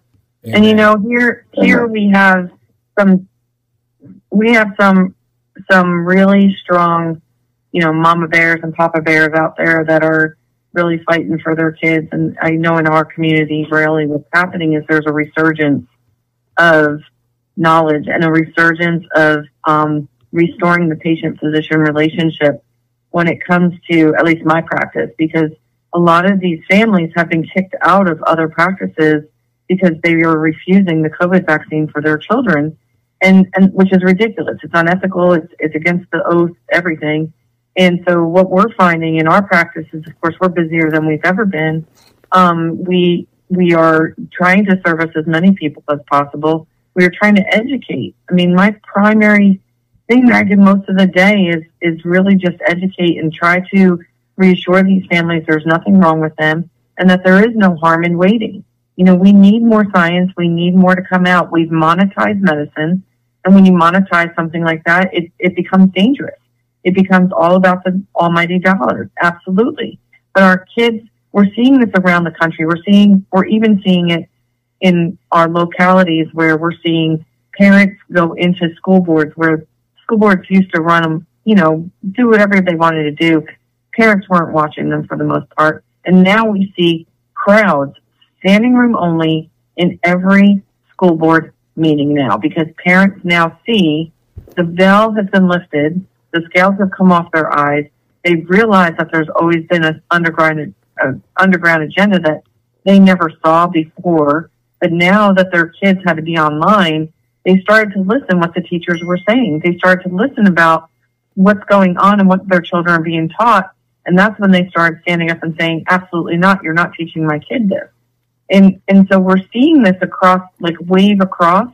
And when I don't, um, I, I really feel like I've, I've told a bunch of my, what we call our Freedom Doctor Alliance, I've told those guys, look, you know, we're going to rise from the ashes. We're going to be the phoenix that rises because we know that we have never abandoned our patients.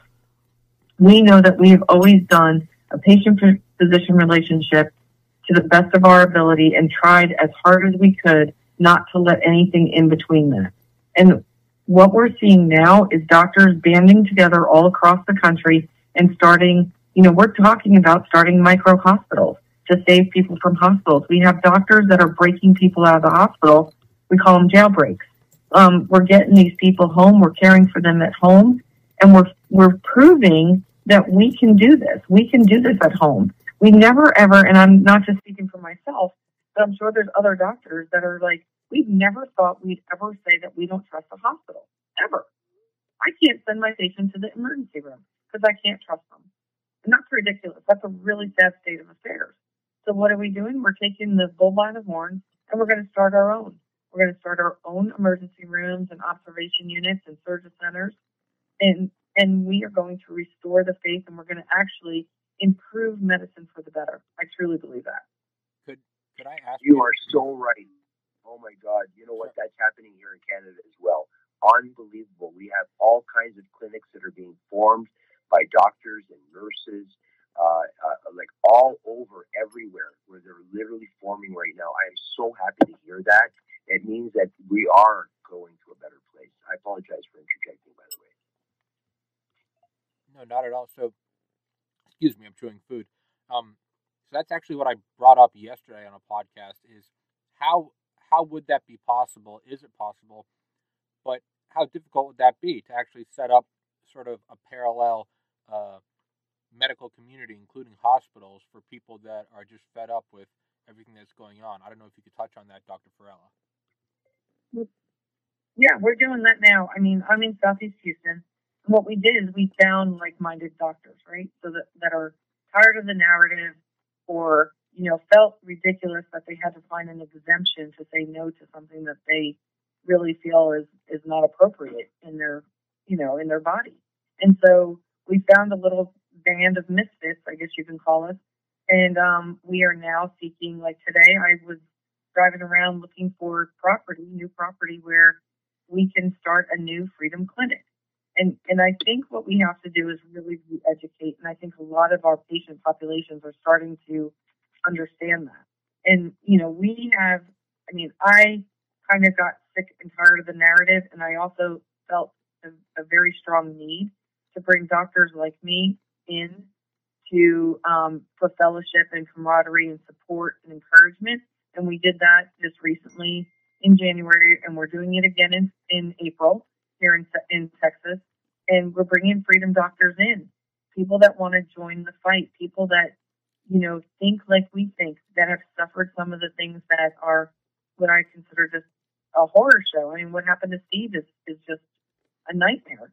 And, and there's doctors all around the country that, that this has happened to as well. And so what we're doing is we're bringing them in, we're lifting them up, we're giving them encouragement, we're giving them other options, other options that you can still make a living and still be a great person and use your knowledge base.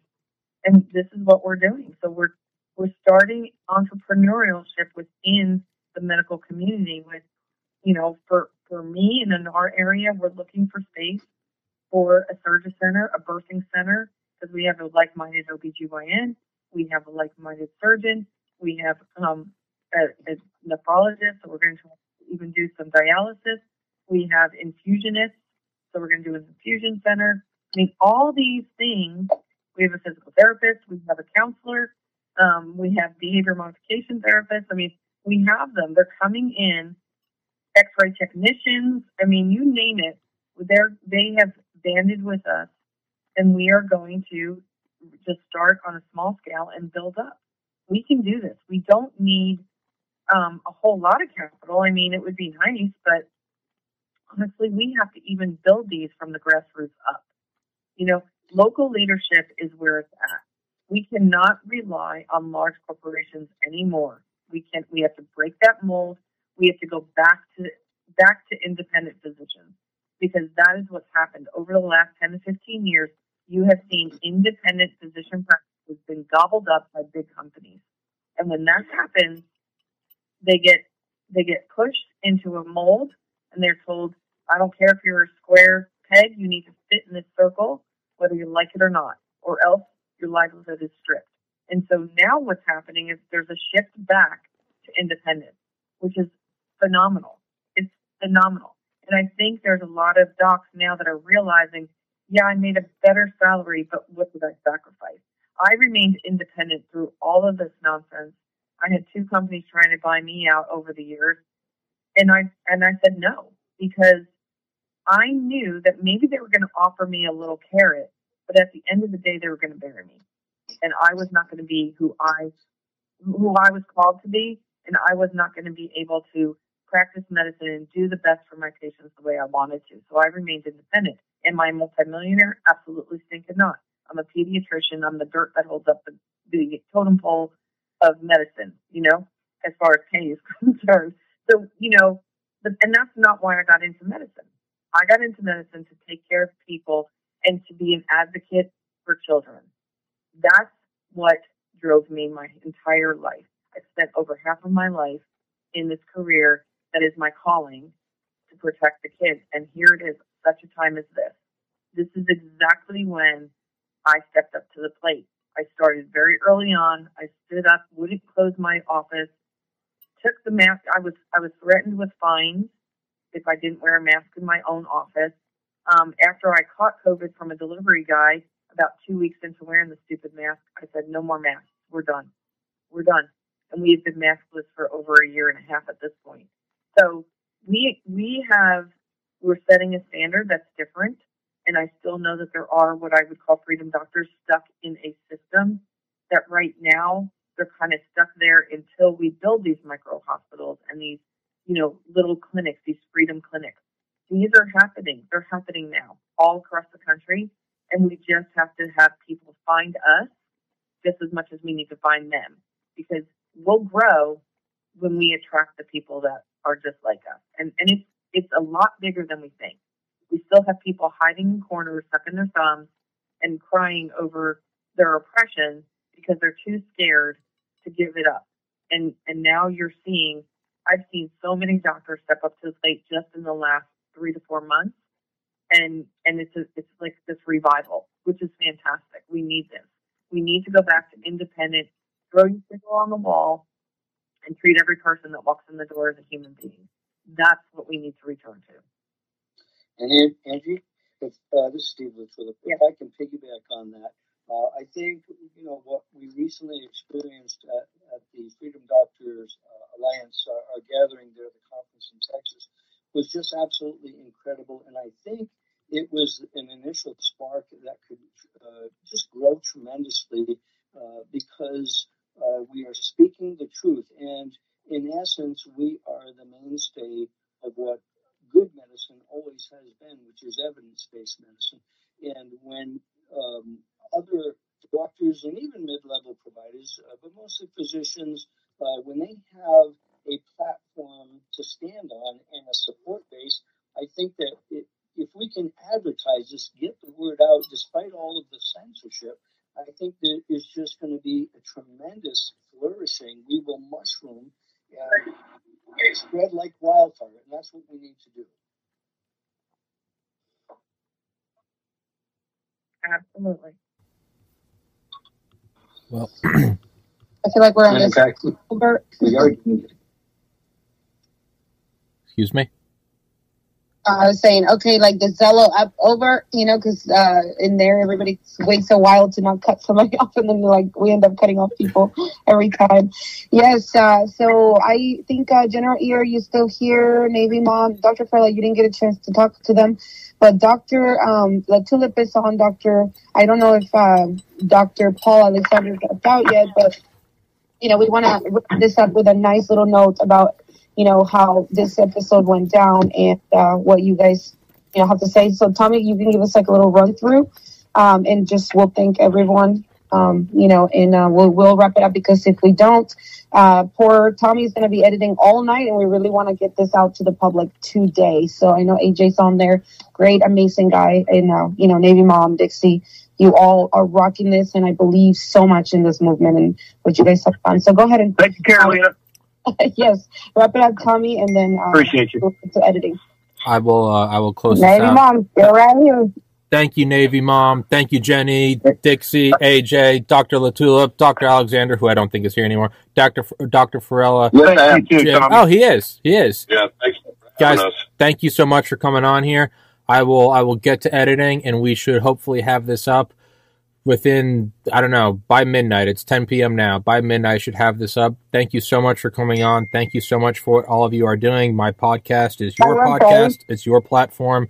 Thank you so much.